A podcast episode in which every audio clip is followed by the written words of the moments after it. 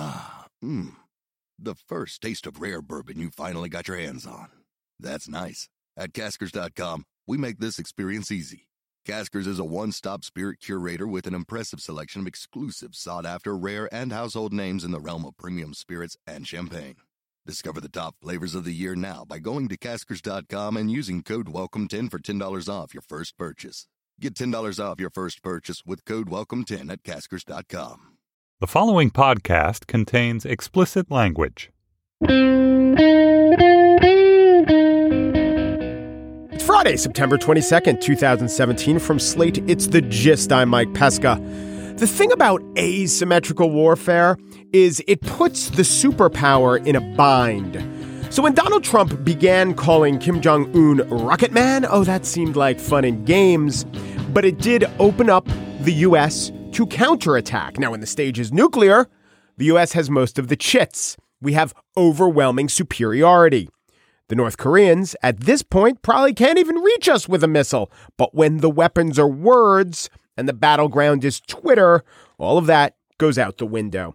So by engaging in a war of words instead of, say, a war of war, or my choice, a non war of diplomatic strategy, right?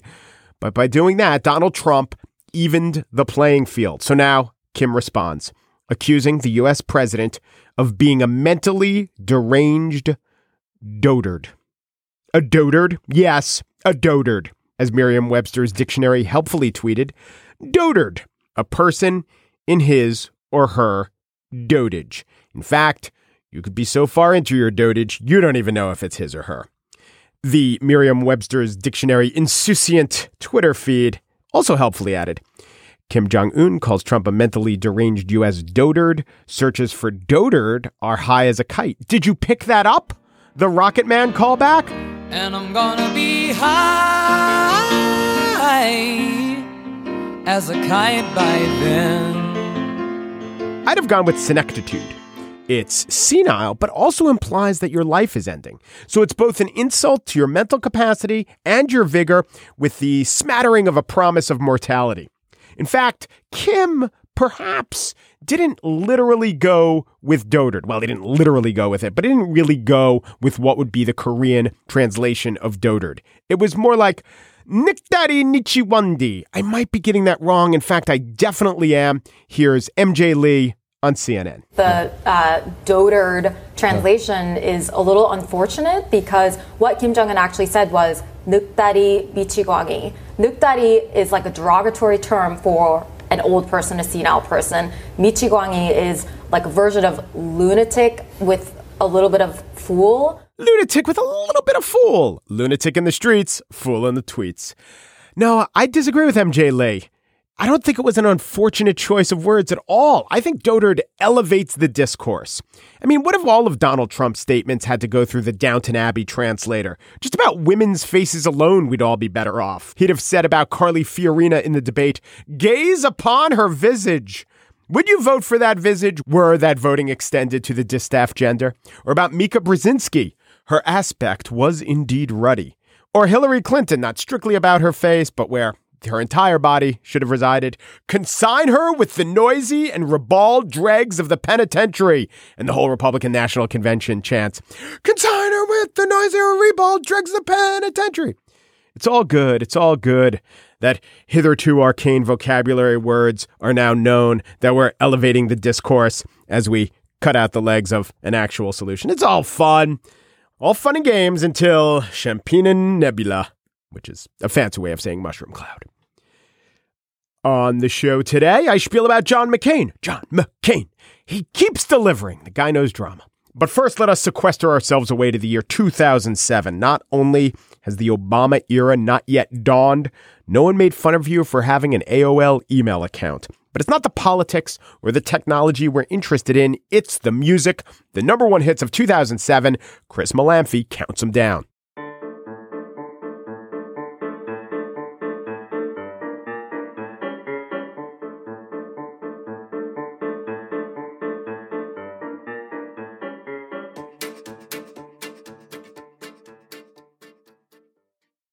Here to tell you about one of the most attractive automobiles you're ever going to lay your eyes on. And it's not just how good it looks, it's everything that can do. For those who embrace the impossible, the Defender 110 is up for the adventure. This iconic vehicle has been redefined with thoroughly modern design. The exterior, which won me over, is reimagined with compelling proportions and precise detailing. The interior is built with integrity, using the most robust of materials. The Defender capability is legendary whether you're facing off road challenges or harsh weather conditions. The Defender 110 lets you go further and do more. Cargo capacity means you got room for your gear. To drive the Defender is to do what you do via your intellect, via your passions in life. It is to explore with greater confidence. Ready for a wide range of adventures? The Defender family features the two door Defender 90, the Defender 110, the Defender 130 that seats up to eight. Learn more at landroverusa.com forward slash Defender. Let me take, let's venture back to 2007. Very different time. The U.S. was at war in Iraq and Afghanistan. Oh, wait, that's going on still. But in 2007, Barack Obama announced that he'd like to run for president. And America said, yeah, right, Barack Hussein Obama. Also, on the top of the charts, well, that's what we're going to be talking about today the number one hit singles of 2007. And joining me, as always, is Chris Molanphy. He's the impresario behind the Slate podcast. Yes, he leans into the title impresario, the Slate podcast hit parade, where he takes a song or maybe a little trend of songs and really uh, explicates. And am I, am I using the word ex- explicates correctly? I think so. Okay. Chris, Chris will allow it. Hello, Chris. Thanks for coming in. Thank you, Mike, and thank you for the kind words. I appreciate it. Let's go back a decade. Yep. Let's talk about who was number one, who was riding high. And uh, the the year starts off with, I think, the biggest single of the year, Yes. the most irreplaceable single. Oh wait, it's irreplaceable by Beyonce.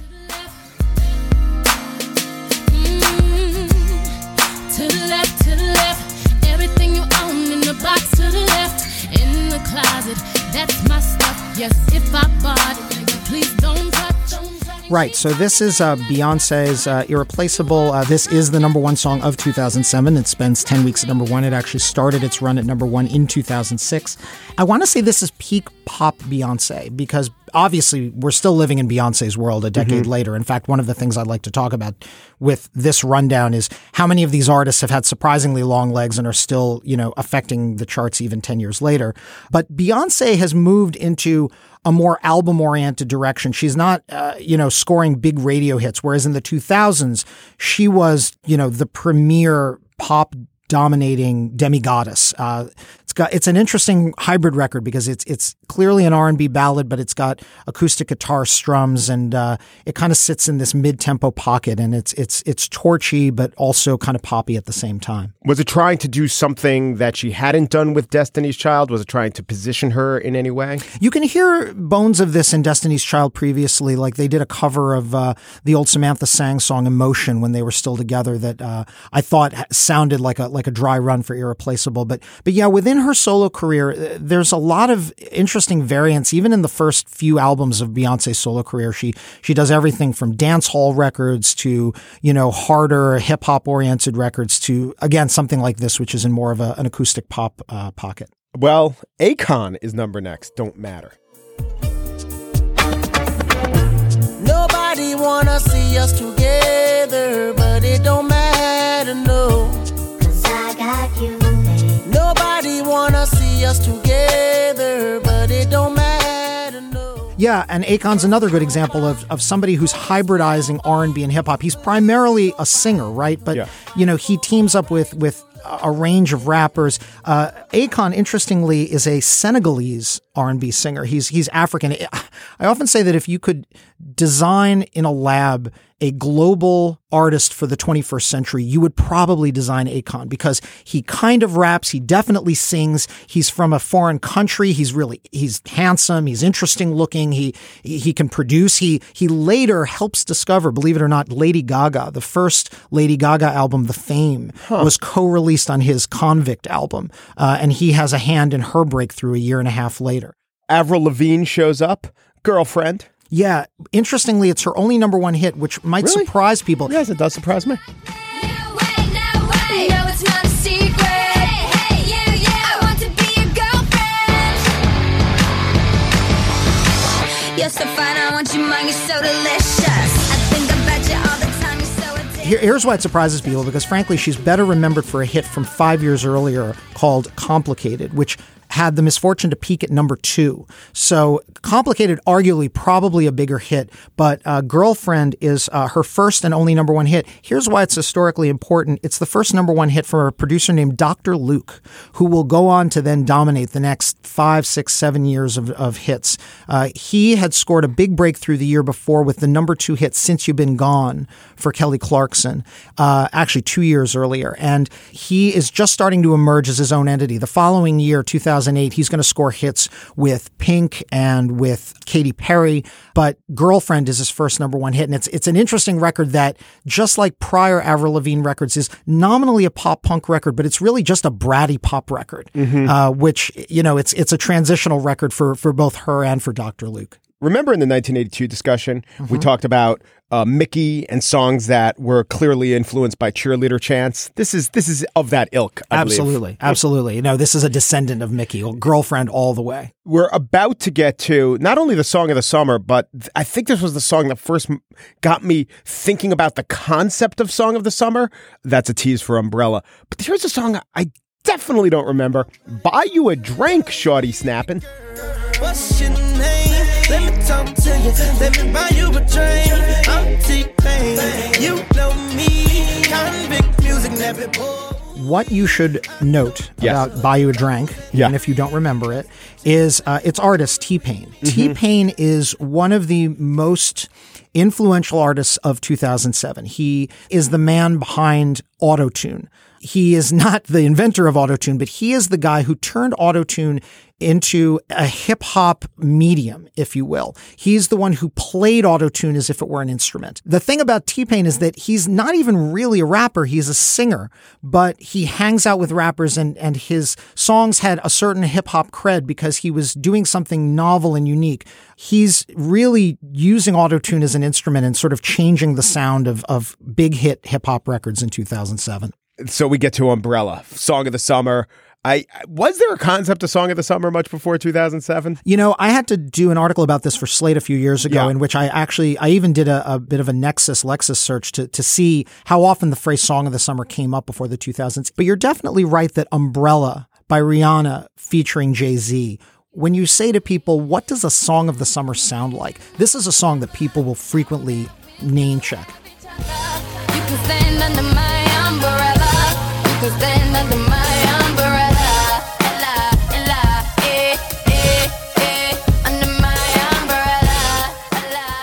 It has an amazing sound. It was written by kind of a, a dream team of, of R&B and hip hop producers, including a man who goes by the name of The Dream, uh, Tricky Stewart. These are people who've all recorded records for folks like Beyonce before.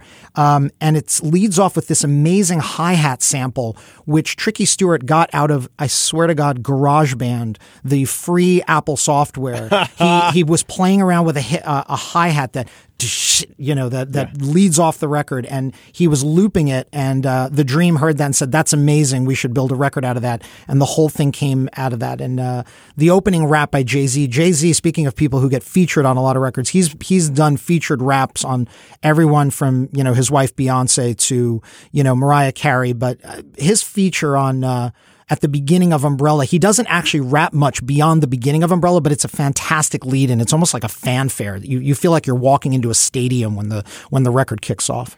Hey There Delilah by the Plain White T's. Uh, I think this would count as a one hit wonder, yeah? They are They're not- a working band, but I, I don't know any other. They other- had a couple of follow up hits afterward, including a, a hit about a year and a half later called One Two Three Four. So they were definitely able to parlay this into future hits. But you're definitely right that nothing they've released is as big as Hey There Delilah. Hey there, Delilah, what's it like in New York City? I'm a thousand miles away, but girl, tonight you look so pretty. Yes, you do. What I find interesting about Hey There Delilah is that um, only two years earlier, Billboard had added uh, digital song sales to the Hot 100, which changed the methodology. You know, iTunes, the iTunes Music Store had only opened in 2003, and it took Billboard a couple years to start adding digital sales to the charts. Reason why that's important is it's you start to see a change in the kinds of records that can go viral and become hits. For this very gentle, plaintive acoustic ballad to reach number one. It definitely got there through, you know, word of mouth and a gradual build and sales on iTunes. The next huge song, which is on the charts, uh, Kanye West shows up for a week in September, but it's on the charts from, from September to November, is Crank That Soulja Boy by, I thought by Soulja Boy, but it's actually credited to Soulja Boy Tell 'em. I guess that's his Yeah, name. I've never fully known what to call Soulja Boy because, yes, technically his albums are often, I think, always credited to Soulja Boy Tell 'em, but That's like the Nobody Beats the Wiz of. it's uh, the Nobody Beats the Wiz of titles. That's a brilliant way of putting it. Yes, that's exactly right. But everybody calls him Soulja Boy. Soldier boy, I win it. Why me crack it? Why me roll? Why me crack that soldier boy? That Superman? That now Let's give Soulja Boy credit. This record, first of all, it wasn't even his last top 10 hit. Believe it or not, he scored a couple more hits. But it may be one of the most forward looking, prescient number one hits of 2007. Oh. It is a song that basically exploded because of YouTube. Remember, in 2007, YouTube is all of two years old. It's got a dance phenomenon. It went totally viral. Forget about something like Plain White T's by, you know, Hey There Delilah by Plain White T's. This is a record that absolutely went to number one because kids saw the music video, they wanted to imitate the dance, and then they went and they bought the song. It was it was not a natural fit for radio at all. Radio had to kind of follow in the wake of people who were buying and buying and buying this record on iTunes. uh, like I said, Kanye West is in there with Stronger. Yeah, this is uh only a one week number one for Kanye, but kind of an important one. Let's also Memorable song. again, uh, one of the themes, a lot of these records surprisingly long legs in the sense that Kanye West basically helps kick off the comeback in Daft Punk's career. That, that, that, that, that don't kill me, can only make me stronger. I need you to hurry up now, cause I can't wait much longer. I know I got to be right now, cause I can't get much longer. Man, I've been waiting all night now, that's how long I've been on ya.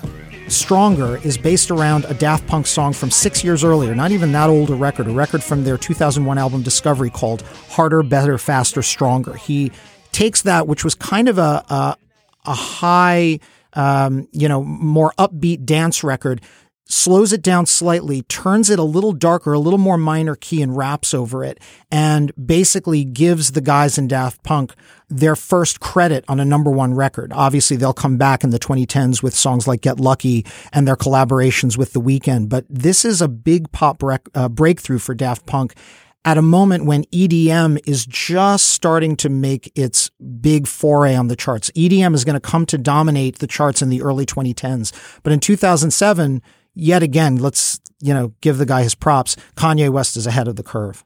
All right. This is my favorite part of the show. It's the zeitgeist moment where we go and we talk about what do all these songs have in common. I mean, I'm it's really clear what genre is uh, dominating 2007, R&B and hip hop. But what beyond that can we glean from these number one hits? I mean, there were two reasons why, well, besides the fact that 2007 is 10 years ago, there were a couple of reasons why I wanted to focus on 2007. First of all, as I've noted, surprisingly, you, you look at some of these hits and not all of them are terribly memorable. Some more memorable than others. Certainly, you've got some classics here like Umbrella, but a, lot of these artists continue to have hits deep into the 2010s. We're still scoring hits by Maroon 5. We're obviously still scoring hits by Rihanna and Beyonce. Um, you know, Soulja Boy, he may not have scored many more hits, but the phenomenon of the, you know, dance oriented viral video that then spawns a hit, you know, we're still seeing that to this day. We, we had uh, hits with, uh, Black Beatles uh, by Rae Sremmurd just this last fall that was uh, inspired by the Mannequin Challenge. You could look at Soulja Boy's hit from 10 years ago and see the, the, the bones of what would become something like the Mannequin Challenge. You're seeing a lot of trends that would pay off later. You're seeing Kanye West scoring a number one hit with Daft Punk that, you know, Daft Punk would become one of the, the bigger acts of the 2010s.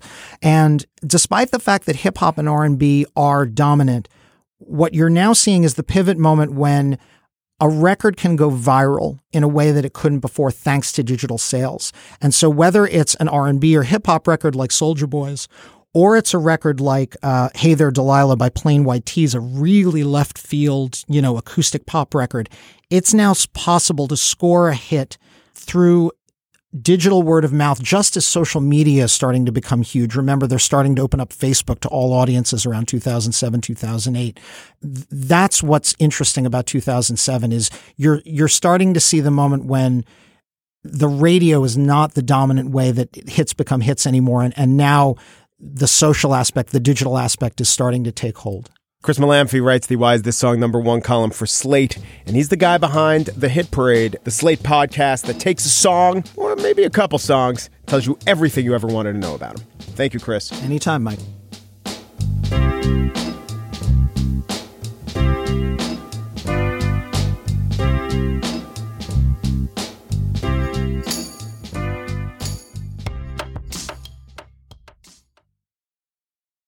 And now the spiel. Is John McCain great or what? I love the guy.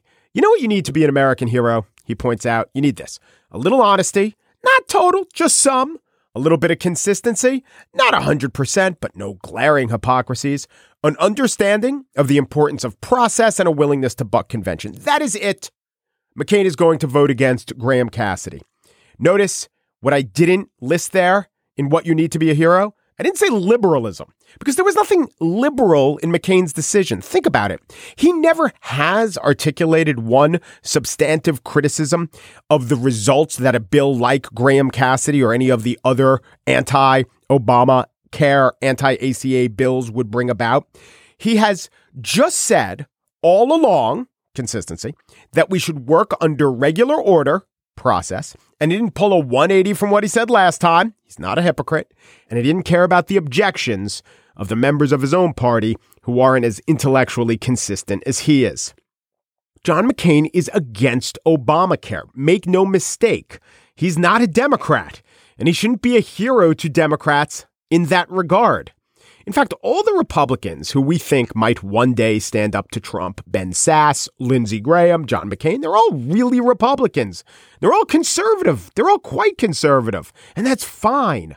If they have an honest ideology, and if they don't twist the process because, quote unquote, the Democrats did it too, then that's fine. There was nothing liberal about John McCain killing his friend Lindsey Graham's bill. I hope he killed it.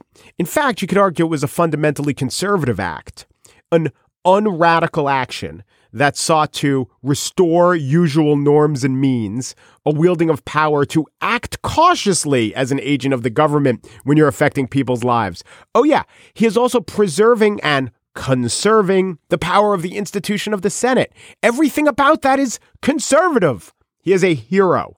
Maybe it is not as hard for John McCain to stand up to the Republican establishment as it would be for some other politicians. I mean, when you stand up to the torturers in the Hanoi Hilton, Mitch McConnell, ooh, Jim DeMint's going to write an op ed. Oh my God, what do I do about that? The Viet Cong bayoneted me.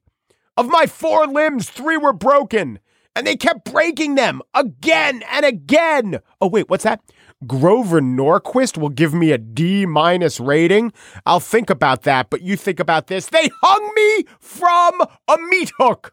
Which reminds me, John McCain was once a maverick, celebrated on the left and right as a maverick, and now he's a maverick again.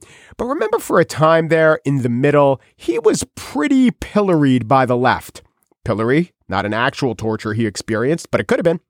Jon Stewart was really rough on McCain. On policy, that's fine. McCain took conservative stances, was a big cheerleader for all of our foreign endeavors, always has been a military interventionalist. But I got the sense that Jon Stewart and other liberals felt like they had been betrayed, personally wronged. But John McCain's really been consistent for a long time. Sarah Palin was a nightmare pick, that is true. But whenever I saw analysis like this headline in uh, the blog Blue Mass Group, Stop letting John McCain off the hook. This was a couple months ago. And they wrote, Why does he get a pass again for voting for Trump care? Stop letting John McCain off the hook. He's about to jettison his vaunted independence exactly when he always does when he votes in the Senate. Or this headline from the liberal watchdog group Media Matters criticizing CNN's Chris Cuomo for not pressing McCain hard enough on the Bowe Bergdahl prison exchange. The headline was CNN lets John McCain off the hook for shifting support of prisoner exchange. John McCain was literally on a hook. He was literally put on a hook as a means of torture. Can we cool it with the accusation that we're letting him off the hook? Different idiom, all I'm saying. You know what? I had another thought. Maybe, McCain's friend, Lindsey Graham, sponsored the bill in the first place as a present to his friend John, as a gift, so that McCain would get one last chance to be the maverick at center stage. McCain has an aggressive form of cancer, maybe he just needed, as a pick me up, another chance to stick it to the guy in the Oval Office who said, I like heroes who haven't been captured. Am I suggesting it was kind of a senatorial make a wish program? No, that is horribly insensitive. And I hope John McCain sticks around to affect politics and policy for a long time. I really do. Also, I hope the junior senator from Arizona, Jeff Flake, who is another principled conservative, beats back his Trump primed primary challengers, beats him with abandon. So good job. Now let's get to the nightmare of income tax reform, which is certainly not going to be a reform. It'll probably just be a tax cut for rich guys rushed through the Senate.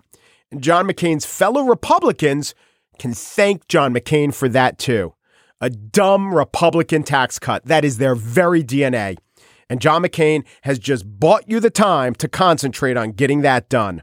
You can thank him when you pass him in the halls as you're cursing him.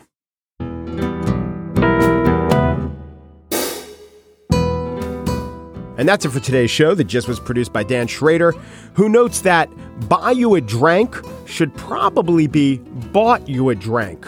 Although, let's think about this. If you drank your drink, would you get drunk or immediately would you become hungover? You know, just going by the past tense and all. Mary Wilson also produces The Gist. She plans to hydroplane into fame or, inevitably, destruction. Steve Lickteig, executive producer of Slate Podcasts, is well past tense over the possibility of his ever paying the bills with this guitar. Girl. The Gist. All right, let's do some let's do some Kanye West analysis. You ready? You know how long I've been on ya? Since Prince was on Apollonia? Hmm? Since OJ had isotoners. I mean, I think I could beat that rhyme. Here we go. You know how long I've been on ya? Since Prince was on Apollonia? Since Nancy Kerrigan thought she beat Tanya? Huh? Huh? Don't hand me the Grammy just yet. I just pawn ya. Umperu depperu duperu, and thanks for listening.